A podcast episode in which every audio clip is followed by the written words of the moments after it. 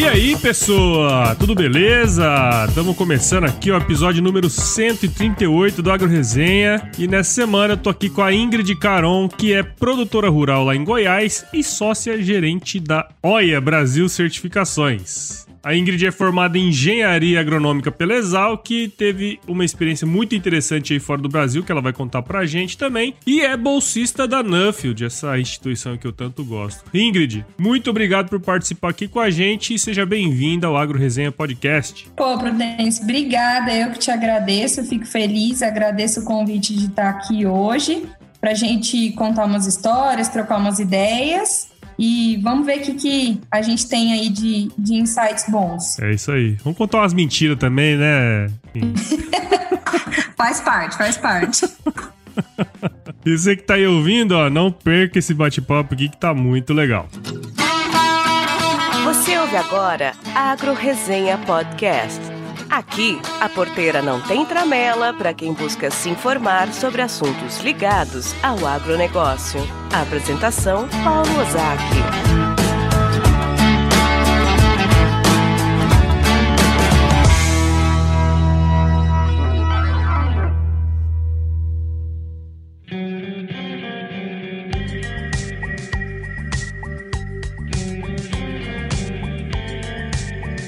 Bom, tô aqui de volta com a Ingrid pra gente começar essa resenha aqui, Ingrid. Tem como contar um pouquinho da sua história aí pra gente? Ingrid não, né? Chamar você de poçante, né? Mais fácil, né? Fica mais em casa, né? Fica mais em casa, né? Então. Eu, bom, eu tenho uma ligação desde muito nova, minha família desde muito nova com a pecuária. Meu pai é pecuarista faz muitos anos, não como atividade principal. E meu avô também foi pecuarista durante muitos anos. Então, eu tenho umas lembranças muito boas de férias na fazenda, de achar bom demais quando era época de vacinar e, e ajudar meu pai a vacinar o gado, acordar cedinho e ajudar peão a buscar o gado do pasto, enfim, são lembranças muito boas que mesmo eu tendo, bom, fui criada em São Paulo, capital, mas para mim foi muito natural escolher fazer agronomia quando eu estava me formando no colegial. E aí, com dezessete anos na época, depois do terceiro colegial, a gente já achava que era adulto e, na verdade, era uma menina. Fui, fui para a ESALQ, é, foi viver, na verdade, começar a viver aí um, um sonho, porque meu pai também estudou na ESALQ, então churrasco de quinquênio, ah. sempre estava no meio, escutar a história de república, e agora estava na minha hora, né, de viver uhum. tudo isso. Então, foi muito bom. E aí, logo no começo, já entrei para começar a fazer estágio na zootecnia, fiz estágio sempre na graduação na zootecnia, no departamento de zootecnia, até quando foi no quarto ano que eu decidi fazer um intercâmbio e diferente aí do, do que seria mais natural, de fazer alguma coisa voltado para a pecuária, mas focado em pecuária, eu tive um empurrãozinho aí do meu pai de pensar um pouco diferente, abrir a cabeça e fiz um intercâmbio de um ano na Europa, morei seis meses numa fazenda biodinâmica na Holanda, que Oi. foi uma coisa...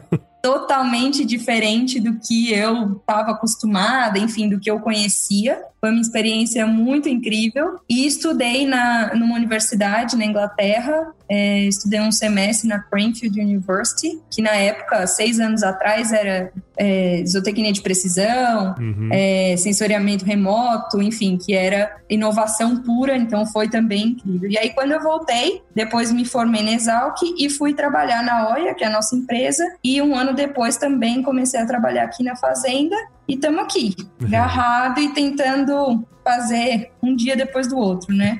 Inclusive você tá na fazenda agora aí, né? Tava conversando aqui pra ver se a internet ia funcionar e tal, né? Exatamente. Aqui que agora é pesar bezerro, é vacinar. Cada dia é um novo dia. É isso aí.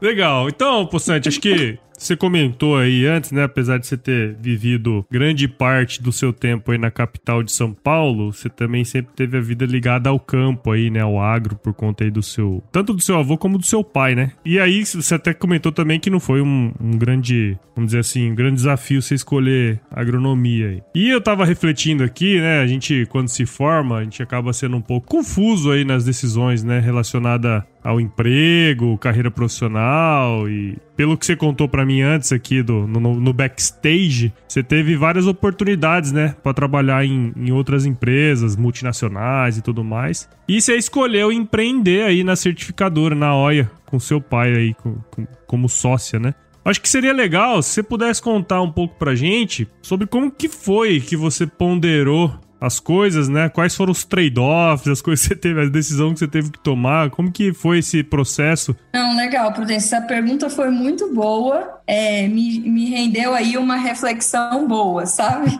Para a gente contextualizar um pouco, quando, bom, estava no quinto ano da ESALQ, prestei processo seletivo, como muita gente, para multinacional, para grandes corporações. E é, um dia fui aprovada, e aí no dia que eu fui compartilhar isso, contar pro meu pai super animada, tomei uma pergunta na cabeça que foi como um sino batendo na cabeça, assim, é, que eu, super animada, fui contar pro meu pai, e meu pai me perguntou: tudo bem, Ingrid, legal, parabéns, estou muito feliz, mas por que, que você não, não empreende no seu próprio negócio? Por que você não tem seu próprio negócio? Uhum. E aquilo me, me pegou meio sem palavras, assim, porque não estava no meu script ter meu próprio negócio, não estava nesse mindset. E aí, é, na época, meu pai já era sócio da O I A há alguns anos, ele nunca trabalhou internamente na O I A, e aí surgiu essa ideia, essa proposta que ele me fez para ir trabalhar na O I A, só que na época meu irmão já trabalhava trabalhava no departamento financeiro, é, hoje a gente divide, né, a sociedade também, que ele toca a parte financeira,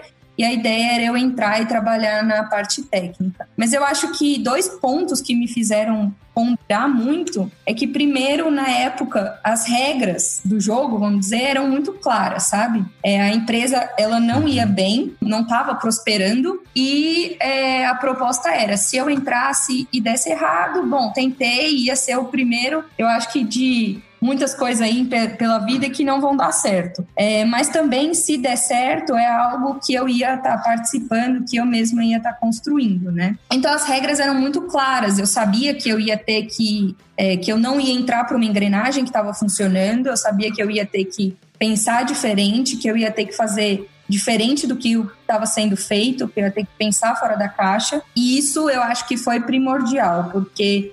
durante toda essa, essa caminhada não foi fácil. É, muitas vezes empreender é um pouco é, solitário do ponto de vista de, de desafio, da, é, muitas vezes faz a gente questionar muitas coisas, mas nunca foi uma frustração para mim, porque eu sabia o que eu estava entrando. E eu acho que o segundo ponto que me fez ponderar é que eu sou, eu particularmente, não é que eu, é, é o clichê de ser movida a desafio, mas eu sou meio atiçada por desafio, sabe? Então, eu acho que ver aquilo ali diante de mim, uma oportunidade, onde eu podia pegar algo e fazer diferente, com as minhas próprias ideias, ali ter aquela carta branca para isso, é o que eu acho que me atiçou, me, me moveu a esse desafio. E, bom, aí eu decidi ir trabalhar na O I A. Na época, nosso escritório era em São Paulo, então eu voltei para São Paulo. Fiquei ali alguns meses tentando entender o que, que eu podia fazer diferente naquele negócio. É, na época, nosso corpo técnico era relativamente pequeno, porque nossa carteira de clientes na época era pequena. Comecei a ir atrás dos nossos clientes, ir nas feiras e nos pontos de venda para conhecer eles e tentar entender o porquê que eles tinham escolhido a O I A. E aí, de uma das ideias que eu tive foi de mudar a nossa sede, o escritório, de São Paulo para Goiás. E hoje continua sendo, não tem nenhuma certificadora que está localizada do eixo de São Paulo para cima. Então, seria um novo mercado aí para a gente estar tá próximo dos produtores. Eu identifiquei que era isso que muitas vezes eles sentiam é, falta, assim, de ter uma certificadora próxima. E aí, mudei o escritório. Uhum. E aí, as coisas, assim, desses cinco anos, né, começou a prosperar. A gente entrou aí numa curva de ascensão bem bacana. Hoje, a gente tem uma carteira robusta de clientes, está é, envolvido em projetos bem bacanas. E a O I A, a gente trabalha, é uma certificadora, como eu falei, de produtos agrícolas. A gente trabalha só, a gente é especializado em certificações de protocolos agropecuários. Então, a gente trabalha aí na nossa maior parte, é, são com produtores orgânicos para certificação, tanto para mercado interno, quanto mercados internacionais, Estados Unidos, Europa, Canadá, Japão, por aí vai. E também protocolos convencionais de boas práticas agrícolas, protocolos é, de exportação, né, de produtos. E um projeto que tem sido muito bacana também, que são os protocolos privados, onde empresas ou grupos de produtores delineiam o que, que são seus princípios de sustentabilidade, o que, que são é, as boas práticas que eles adotam e usam aí a certificação como uma ferramenta de comunicação, porque tem uma verificação de terceira Legal. parte e aí mostram, falam, olha, isso daqui eu cumpro e tá aqui, é verificado por uma terceira parte. Então, é isso. Eu acho que na sucessão tem que esse ponto da, das regras serem claras, você saber onde você tá entrando, você saber que, qual vão ser os seus desafios, eu acho que foi, foi primordial. É, só a título de curiosidade aí, os, os clientes de vocês aí da O I A ficam mais aí na região de Goiás mesmo ou é espalhado pelo Brasil todo? Não, hoje é espalhado pelo Brasil todo. A gente tem, assim, uma grande concentração ainda no estado de São Paulo, porque é um estado que tem mais número de produtores orgânicos, mas é no Brasil Sim. todo. Nordeste, no Sul, aqui em Goiás, é no Brasil todo. Assim, eu tava escutando essa história aqui Aqui, né, e pensando bastante sobre isso, né, e gostei desses dois pontos que você colocou aí, né, um basicamente movida a essa questão de querer fazer acontecer o negócio, mas outra coisa que você falou assim que chamou bastante atenção é que as regras eram muito claras e aí você se colocou naquela situação porque você quis mesmo, né, não foi o negócio assim, ah, vamos, vem trabalhar aqui e depois você descobriu que tudo tava ruim, né. Eu acho que isso foi legal, né? É, é, é, mostra a clareza do jogo e aí fica mais fácil de tomar decisão, né? Não, com certeza. Eu acho que a gente passar por desafios, é, situações que talvez rotas que não dão bem do jeito que a gente quer, acontece. Mas eu acho que nesse processo de, de você empreender, de sucessão, que é muito importante, é a questão da frustração. Então, é, principalmente a gente pensar em trabalhar numa sucessão em família, né? Então, claro, é, uhum. muitas vezes ideias vão ser diferentes, enfim, mas você entende o que você está entrando e é uma decisão sua, né? E que é importante pro processo, né, de tomada de decisão aí. E aí, tá curtindo o bate-papo aí, meu? Então saiba que o AgroResenha faz parte da primeira rede de podcasts do agronegócio, a Rede Agrocast. Então se você tiver a fim de escutar mais podcasts do agro, conheça todos eles em w w w ponto rede agrocast ponto com ponto b r e assine o canal em todos os agregadores de podcast.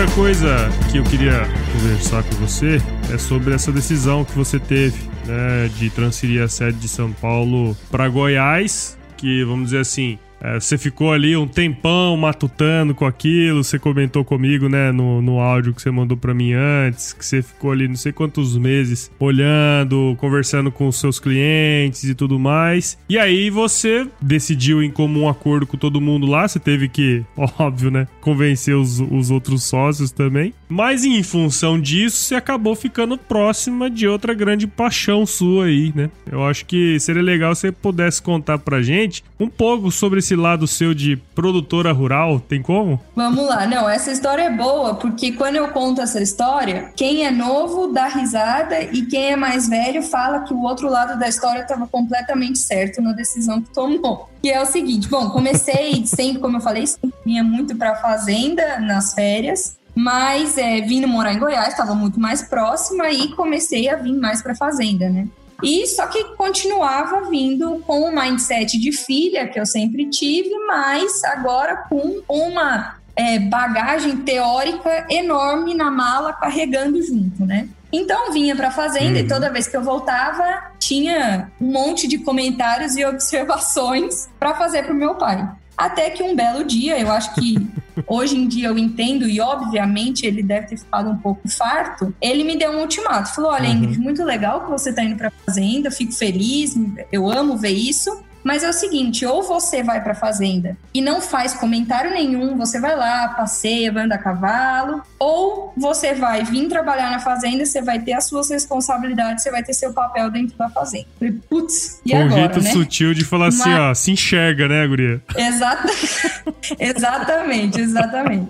E aí falei, bom, então vou topar o desafio, vamos lá. Meu pai sempre trabalhou aqui na fazenda com um sistema de cria, né? E isso, quando ele, uhum. ele me deu esse ultimato aí, essa proposta, foi em agosto E na época a nossa estação de monta aqui começava em dezembro. E aí, bom, ele falou, não, então tá bom, então você vai começar a trabalhar, muito legal. É, vamos fazer o seguinte, sua primeira atividade na fazenda, a gente vai implantar esse ano a I A T F. Eu falei, ah, claro, então em, em três meses é, a gente teve que reformar curral e identifica gado e vai atrás de, de escolher sêmen, uma loucura. É, mas que foi muito bom, porque nesses anos, hoje faz quatro anos já de que eu tô aqui na fazenda, é, que a gente tá nesse processo uhum. de sucessão. Tomei muito na cabeça, porque a gente sai, é, sai da faculdade achando que a gente tem a solução para todos os problemas de produtividade do mundo, né? E que todas as hum. nossas... Tudo que a gente aprendeu teórico é, é muito fácil de ser aplicado e não é bem assim que funciona. Meu pai sempre me falou isso, mas eu acho que só quando eu vim trabalhar na fazenda que eu vi como isso realmente é, é complicado. E, e aí hoje fazem, fazem quatro anos, a gente tá começando esse ano, a gente tá sendo muito bacana, que a gente tá colhendo os resultados desses quatro anos aí de trabalho. Uhum. A gente entrou de cabeça nessa questão de, do melhoramento do nosso rebanho, de formar nosso rebanho. Então, já no segundo ano que a gente estava trabalhando com a I A T F, a gente entrou cem por cento na I A T F. Hoje a gente trabalha cem por cento com a I A T F, a gente descartou todos os nossos touros. E, e, e aí a gente está tá trabalhando muito forte no melhoramento e em seleção para precocidade sexual no Nelore, para também como a gente trabalha com cria, então também para as características aí de, de, de carcaça, de peso ao desmame, de peso sobre ano, né? E estamos trabalhando, uhum. tá, tendo uns resultados bem bacanas aí desse, desse processo de melhoramento. Hoje aqui na fazenda eu sou responsável é, a cada ano nesse processo de sucessão, meu pai vai é, me passando mais responsabilidades, eu vou assumindo novas responsabilidades, é, então hoje meu papel aqui na fazenda, eu sou responsável por toda a operação de reprodução, que é planejamento de estação de monta, execução de estação de monta, toda a parte de nutrição e parte do financeiro também, de compras, vendas, é, parte de recursos humanos, é, pagamentos, e é isso aí. Tamo, é um uhum. desafio, a gente tem que ter paciência, mas... Mas é bacana que os resultados vêm. Assumindo cada ano aí uma parte da fazenda, isso, sem dúvidas, é um grande aprendizado, né? E eu acho que, diante de todas as, as questões que você comentou aí até agora, né? Seu pai teve um papel fundamental em tudo isso, né? Acho que é bem legal você, você, você ter comentado várias vezes nisso, porque em momentos-chave aí, ele teve uma influência legal, né? No, no, no que você está se tornando hoje, né? Foi, com certeza. Eu acho que... Eu sempre Sempre em casa, sempre tive um, um exemplo muito grande, é, pela parte da minha mãe, de não ter medo é, de arriscar, de não ter medo de, se precisar, recomeçar, que a gente arregaça as mangas e faz. E do meu pai, eu sempre, principalmente pela proximidade da profissão, ele sempre teve um papel muito de mentor, assim, sabe? É, muitas vezes eu tava indo uhum. muito onde todo mundo tava indo, e ele me mostrava, falava, Ingrid, olha aqui, tem, existe um outro caminho, existe uma outra perspectiva. Então, isso foi Foi muito importante para, bom, para formar quem, quem eu sou hoje, né? Como é que é o nome do doutor? É o, na época, na, na ESAL, que é o Chico Arara. Manda um abraço pro Chico Arara aí, viu? Eu tenho certeza que ele vai escutar esse episódio também, né? Vai, com certeza. É bem interessante, né? A gente vê essa caminhada aí na sua, na sua vida, né? Desde a época da escola, depois toda a sua experiência junto à certificadora e agora com mais responsabilidades, né, dentro da fazenda. E uma coisa que até a gente não comentou aqui, que eu acho que é legal se você pudesse falar isso. Na verdade, você hoje está assumindo mais funções na fazenda por uma decisão que você tomou na O I A, né? Quer dizer, você foi aumentando seu corpo técnico, pelo que eu sei, e foi transferindo responsabilidades. Agora você liberou o seu tempo de lá para poder estar tá aí também, né? Tem, acho que esse é um ponto muito interessante também da, da, da, da sua função hoje na fazenda, né? Não, com certeza. Eu acho que isso, na verdade, é até algo que é uma realização. É, o ponto de... Quando eu entrei na O I A, eu era a única pessoa interna responsável pela área técnica. A gente tem nossos inspetores de campo. Mas com o desenvolvimento da empresa... Hoje a gente tem uma equipe no escritório que eu sei que é uma equipe capacitada, é, que, que na verdade me enche de orgulho do fato de eu conseguir me dedicar mais à fazenda, tá mais tempo aqui e conseguir equilibrar aí esses, esses pratos, né? Eu acho que essa parte da gente capacitar a nossa sucessão, não é nem nossa sucessão muitas vezes como sucessão familiar, né? Mas nossa sucessão dentro dos negócios, para a gente poder é, se, o, o negócio crescer e as pessoas crescerem junto, eu acho que é ponto-chave para se desenvolver tanto a gente como gestor, como também a equipe, né? Sem dúvida, sem dúvida. Eu tinha um chefe, o Otávio Celidoni, que ele sempre falava isso, né? Mas, ah, se todo mundo fizer um pouquinho, eu não preciso fazer nada. É verdade. É uma brincadeira, né? Mas no fundo é isso, porque na verdade não é que você não precisa fazer nada. Você, se todo mundo fizer um pouquinho, você sobra tempo para fazer outras coisas, que eu acho que é o que você, o que você comentou aí. E o Otávio Celidoni é nosso doutor querido, doutor Silicone. Ah, legal. É bem interessante tocar nesse assunto, porque às vezes a gente fica nessa, né, de querer trabalhar para trabalhar, trabalhar bastante e esquece das pessoas que estão ao seu redor, porque elas, elas realmente também querem crescer, também querem se desenvolver e isso acaba liberando tempo para quem é o gestor do negócio. Com certeza, é uma engrenagem que tem que funcionar, né? Eu lembro isso há muitos anos que eu li. Eu não me lembro em que livro que eu li isso, uma coisa que se um gestor ele ficar doente e ele não, não puder ir trabalhar e a empresa não funcionar, quer dizer que ele não é um bom gestor. Então, é uma engrenagem que tem que funcionar, né? Muito bom. Ô, Poçante, acho que tem uma coisa bacana. Aqui no AgroResenha eu sempre trouxe vários bolsistas aí brasileiros da Nuffield, né? Como eu falei lá no início, é uma entidade que eu gosto muito. E ano passado você se inscreveu no programa, passou no processo e agora é uma Nuffieldiana aí de fato, né? Então acho que seria legal se você pudesse contar pra gente um pouco sobre o seu tema de pesquisa e quais os planos que você tem pela frente também pela Nuffield. A Nuffield, ela é uma, é uma instituição, ela foi criada pelo William Morris, um, um empresário na Inglaterra, num contexto é, pós-guerra, é, onde ele viu Uh, e criou essa ideia de enviar produtores ao redor do mundo para colher ideias, buscar ideias de inovações para o desenvolvimento da agricultura nesse contexto pós-guerra de escassez de alimentos. É, o programa cre- cresceu, hoje está em diversos países, tem mais de mil e setecentos nuffieldianos na rede no, de, de, da Nuffield, é, e tem esse programa de bolsas, que é um programa que é dividido em etapas, mas que a ideia é você ter um projeto de pesquisa que você vai desenvolver e buscar soluções para esse problema que você encontrar ao redor do mundo para trazer para o Brasil. É, é incrível, é baseado principalmente na conexão e é baseado em pessoas, em você se conectar com pessoas e conhecer a realidade da agricultura ao redor do mundo. Esse ano... Sim. Por conta de todo esse contexto aí, coronavírus, deu uma mudada nos meus planos. Eu participei em março da conferência anual de bolsistas, que foi na Austrália. Já foi uma experiência incrível. Eu estou super animada para os próximos passos aí, para as próximas viagens. E provavelmente, vou esperando aí ansiosamente quando que a gente vai conseguir remanejar. O meu projeto de pesquisa, ele é para entender é, a sustentabilidade numa abordagem prática e como a gente comunicar a sustentabilidade. Eu vejo que os programas de certificação são uma ferramenta também para comunicação. É, mas a gente pensando na sustentabilidade de uma forma prática. Isso é um desafio muito meu aqui como produtora também, sabe? Muitas vezes eu, eu tenho vontade de transformar o meu sistema de produção, em, ou se ele já é, não sei... num sistema modelo de sustentabilidade que eu possa pegar o pessoal da cidade e, e falar, vem aqui ver que o pum das minhas vacas não, não é o problema do aquecimento global, vem, deixa eu te mostrar tudo que eu estou fazendo de legal. Mas muitas vezes eu me pego nessa também nesse, nessa dúvida do, peraí, mas o que é sustentabilidade de um ponto de vista prático? Como que eu aplico a sustentabilidade? O que que eu faço? Por onde eu começo? Então eu acho que entender isso e entender depois como comunicar, como criar essa ponte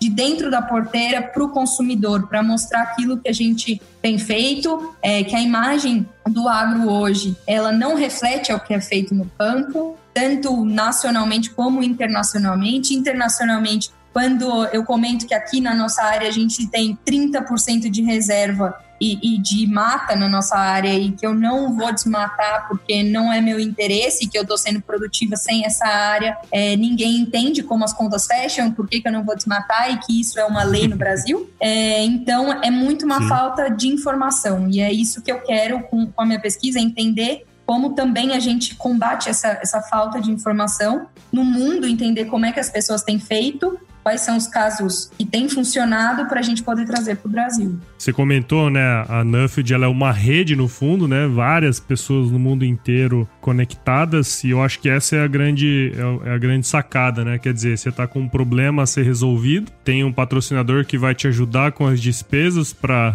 rodar o mundo e entender o que os outros estão fazendo e tirar o melhor de cada lugar e tentar aplicar no agronegócio da sua região, enfim, na sua empresa ou até mesmo de uma maneira mais macro aí no, no país, né? Acho que isso aí que é o, o grande diferencial do negócio, né? Exatamente. É, a ideia é essa, é você pensar fora da caixa e, e, e isso é algo que é muito presente na Nuffield, que é sobre pessoas. Então, é sobre comunicação, é sobre você estabelecer uma rede de contatos, enfim, e também o que é muito bacana que é o fato que isso, para mim, na conferência é muito legal, de que é, são pessoas sempre é, do agro, muitos produtores, então ali você trocar as experiências, você vê as dificuldades minhas aqui no, no centro-oeste de, do Brasil, às vezes era a mesma é, de um produtor lá da Austrália, então é, é muito legal essa troca de experiência. Legal, legal. Que bacana. Então, quando você tiver com o seu relatório pronto, tudo certinho, a gente volta aqui para ver o que, que você encontrou, tá bom? Com certeza, pode deixar. Ô, Poçante, outra coisa também que a gente tem aqui no podcast, agora comecei a implementar essa, essa pergunta dos apoiadores agora faz pouco tempo, e é bem legal, né, porque é um grupo aí que apoia a gente todo mês, e a gente tem um grupo lá, e sempre quando eu vou trazer uma pessoa nova aqui pro podcast, eu mando lá, ó, vou conversar com o fulano de tal, ele faz isso, isso e aquilo, alguém tem alguma pergunta pra ele? E aí a Cíntia aqui, que é zootecnista aqui de Araputanga, em Mato Grosso, ela perguntou o seguinte, né, que eu falei que você era da, da O I A, né, certificação, eu trabalhava com certificação de orgânicos e tal. E ela perguntou, na sua opinião, o que falta para que a produção de orgânicos possa ser realizada em larga escala? Talvez não seja muito na sua área aí, mas é, de repente com a sua, com a sua proximidade com os produtores, você possa saber alguma coisa nesse sentido. Não, isso daí é uma das perguntas que eu mais, que eu mais escuto, uma das coisas mais polêmicas aí, do é possível produzir orgânico em larga escala. Olha, a gente tem casos que mostram que é possível. É, a gente tem usinas aí, e não é uma, não é duas, são mais, é, que tem suas ah, dez mil hectares, onze mil hectares de cana orgânica. Eu acho que isso é um exemplo. É, a gente tem aí áreas de produção de hortaliças, é, de duzentos hectares de hortaliça, duzentos hectares de hortaliça, é alface, é tomate, é rúcula, patacacu-pau, é muita coisa, é larga escala. Tem é áreas de coisa. Soja aí de quase mil hectares, é, aqui em Goiás tem um grupo de produtores que estão fazendo um trabalho com um manejo é, diferente, que não, não chega muitas vezes a ser formalizado como manejo orgânico, mas que é um manejo preconizando é, menor input de insumos, então preconizando o controle biológico, preconizando é, adubos é, fertilizantes naturais, é, que estão muito próximos da agricultura uhum. orgânica e são é, áreas é, extensas de grãos. Eu acho que o grande desafio, muitas vezes, está na difusão de tecnologia e inovação. Existe muita tecnologia é, para agricultura orgânica. É, eu já tive a oportunidade de é, ir conhecer e fazer inspeções em produtores fora do Brasil, que são nossos clientes. Então, nos Estados Unidos, eles têm muita tecnologia é, para agricultura orgânica. É, existe uma grande feira, que é a Biofach, na Alemanha, é a maior feira da agricultura orgânica do mundo, e lá também existe um, uma série de máquinas e tecnologia para agricultura orgânica. E eu vejo que no Brasil a gente tem ainda uma difusão pequena de tecnologia na agricultura orgânica. Mas, é, por outro lado, a gente está vivenciando grandes produtores convencionais começando a se aventurar, entrando aí com áreas para começar a trabalhar no manejo orgânico. Então, produtores de soja, produtores de batata, produtores de, às vezes, hortaliças, tomate, enfim. E com isso, é, a minha, que é o que eu vejo, a minha esperança é que como esses produtores já têm mindsets é, de inovação, porque são produtores maiores, são produtores muito tecnificados, eles tragam também junto com os seus manejos a difusão dessas tecnologias na agricultura orgânica, mas eu acho que o grande entrave que eu vejo é a questão é, tecnológica. Claro, existe a questão de ambiente, depende do ambiente que você está, se o ambiente, se for um ambiente que já tem um equilíbrio ecológico maior, você vai ter um desafio na sua produção menor, se você estiver num ambiente que não está equilibrado, seu desafio é maior, enfim, isso claro que vai variar. Mas eu acho que o grande entrave hum. é a questão tecnológica. Aí, Cíntia, respondida a sua pergunta, hein? Muito legal, ô, ô, Poçante. Obrigado aí por você ter respondido. E já de antemão aqui, eu acho que foi uma, um bate-papo super legal. Eu, pelo menos, gostei bastante de saber aí um pouco da sua história, né? Apesar da, da nossa pouca idade, porque eu também sou novo, tá? Apesar da nossa pouca idade, a gente já tem alguma, alguma experiência aí. Você tem uma experiência legal para passar pra gente, tanto é, do ponto de vista empresarial, né, de, de, de empreendedora, como também do ponto de vista empreendedora, só que na fazenda agora. Então, eu queria agradecer você aqui o seu tempo e queria parabenizar você pelo seu trabalho, viu? Parabéns. Bom, imagina, Prudência, eu que te agradeço. Foi, foi muito bom nossa, nossa conversa aqui. E eu que te agradeço o convite. É legal vir aqui compartilhar umas coisas que a gente tem feito, umas ideias. Eu sou super animada em compartilhar coisa nova, em aprender. Super agradeço o convite. É, e, e na verdade seu nome surgiu em um dos quiz que eu fiz lá no Instagram, né? Que colocaram o seu nome lá, ó, oh, conversa com a Ingrid e tal. Eu esqueci até de falar isso aí. Ah, que bacana, que bacana. Fico feliz. E deixa eu te falar, como que a galera aqui do AgroResenha pode acompanhar o trabalho que você desenvolve? Bom, na O I A a gente tem nosso site, w w w ponto o i a brasil ponto com ponto b r. Lá a gente coloca umas notícias, lá tem os programas que a gente opera de certificação, tem mais informação sobre certificação. E comigo eu acabo compartilhando também mais sobre a fazenda. Eu acho que pelo Instagram é o melhor canal, é Ingrid Caron, Caron com C. E por lá acabo postando um pouquinho aqui do nosso dia a dia na fazenda, o que, que a gente anda fazendo por aqui. Bacana, bacana. Agora que a gente já falou todas as coisas importantes, vamos por uma coisa também que é super importante, que é o nosso quiz. O que, que você acha? Opa, não podia deixar de fazer, né? Claro, claro. Quiz! E qual que é a sua música antiga favorita? Eu não sou uma pessoa muito musical, mas uma música que me mareja os olhos é Gato de Três Cores, porque meu avô gostava muito do Macatira. E quando eu escuto, eu me lembro muito uhum. dele. É emocionante. Legal, legal. Bacana, bacana. Essas músicas são sempre boas de lembrar. É. Foi naquele dia de corpo de Deus, recebi uma carta que me ofendeu. Portador que trouxe foi quem mesmo leu. O povo queria ver o encontro meu com este campeão que apareceu. E chegou, qual foi o lugar mais legal que você visitou? Desde que eu fui fazer intercâmbio, o mosquito da viagem me picou, então graças a Deus eu já viajei bastante, mas eu acho que um dos lugares mais incríveis é uma cidadezinha nos Estados Unidos, no, no estado de Washington, que eu vou praticamente todo ano, que a gente tem uns produtores de maçã orgânica lá, que eu vou fazer inspeção, e é uma cidade que tem cem habitantes, chama Pateros, mas eles têm um, um posto de gasolina, tem uma prefeitura, tem, é, uma, é uma mini cidade na beira do Rio Colômbia. Eu acho que é um dos lugares mais incríveis Olha que eu já fui. Bem pitoresco, né? Exatamente. Legal. E na cozinha, dona Ingrid Caron, vulgo Poçante, qual que é a sua especialidade? Eu vou ser sincera, que minha especialidade é abrir a geladeira, ver tudo que tem lá, misturar e sair um negócio bom. Mas se a gente pensar aí num prato para ser um só, é, é gordinho, mas meu brigadeiro costuma ser Ai, famoso. É, eu, eu tenho essa, essa questão também, né? Se tem um monte de coisa que é boa, tá dentro da geladeira, se você misturar tudo, tudo elas, vai ser boa também, né? Eu tenho esse, é, esse negócio. E meu marido costuma falar que todas as minhas comidas é natalina, porque eu misturo tudo, coloco um monte de coisa diferente, ele fala, nossa, é só comida natalina aqui em casa. Comida de Natal todo dia.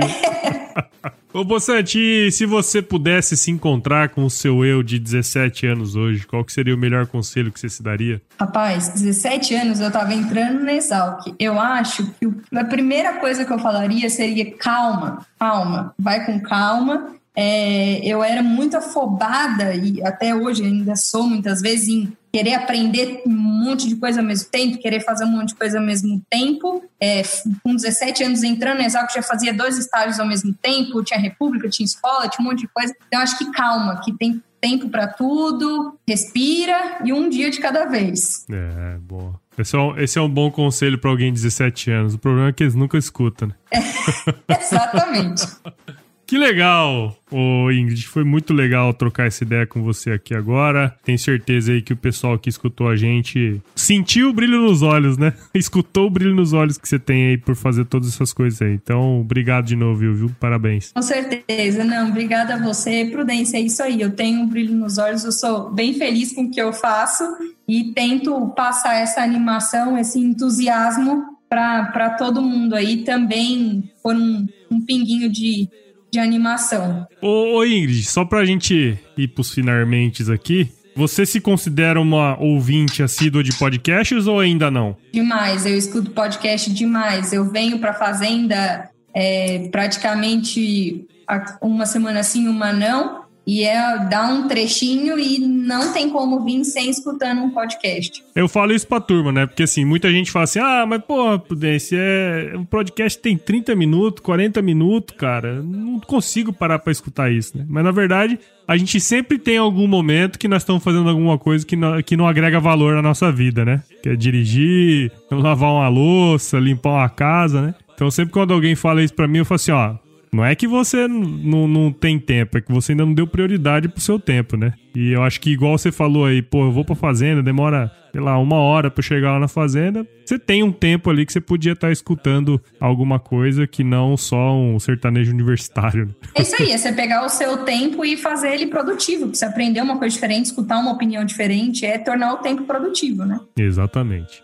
Então, ó, segue aí a dica da Ingrid, coloque no seu carro aí e indique também o podcast para um amigo seu aí que tenha mais ou menos uma rotina que dê para encaixar o podcast, né? Então, quando você for fazer isso, fale aí para ele que tem todos os agregadores aí, Apple, Google, Spotify, Deezer e uma outra caralhada aí de pod... agregador de podcast. Se quiser seguir o podcast também, está no Instagram, Facebook, Twitter. Tem o nosso grupo no WhatsApp lá, que o link está na bio do Instagram. E também, se quiser dar alguma canelada na gente aqui, manda um e-mail para o contato arroba agroresenha. E eu acho que é isso, né, Ingrid? É isso aí. E outra coisa, viu? A hora que você for fazer a certificação lá pro pessoal lá nos Estados Unidos, você fala para eles assim, ó, if it rains, you don't need to put water in your lettuce.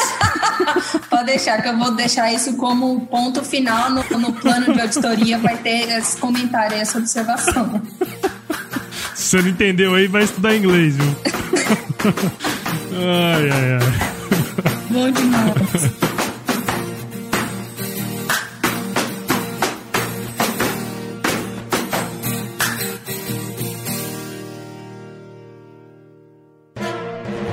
Mais um produto com a edição do Senhor A.